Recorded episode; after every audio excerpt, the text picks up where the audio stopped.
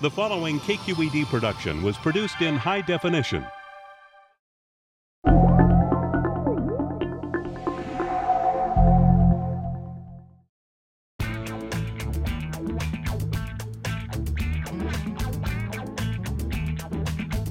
Hello, I'm Paul Doherty, Senior Staff Scientist at the Exploratorium.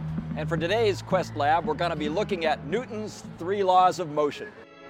So, Newton's first law of motion is that objects at rest tend to remain at rest. He's always asleep. Duh, that's obvious. But objects in motion tend to remain in motion? That's just counterintuitive, because we know on Earth, anytime we start something going, friction's gonna stop it moving. And that's what Newton had the brilliance to see, even though he couldn't get rid of friction himself. But I, today, have the tool called a frictionless air puck. By putting air underneath me, I can get rid of friction and I can show you what Newton visualized way back in the 1600s. It's powered by a battery operated leaf blower and it blows air underneath this wooden circle I'm sitting on. The layer of air is very low friction, so I can slide across the ground on the gentlest of push.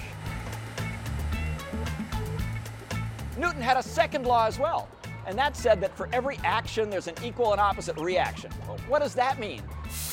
I've now added a fire extinguisher, and this becomes a rocket motor.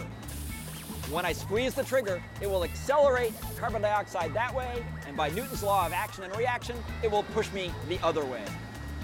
Newton had a third law as well, and that is when you apply a force to an object and there's no friction, then that object will accelerate. When I turn on my rocket motor, it will exert a force on me and I will start going faster and faster and faster. That is acceleration. From these three laws, we can understand all the motion in the universe, and indeed, how you can drive to the store and get home safely.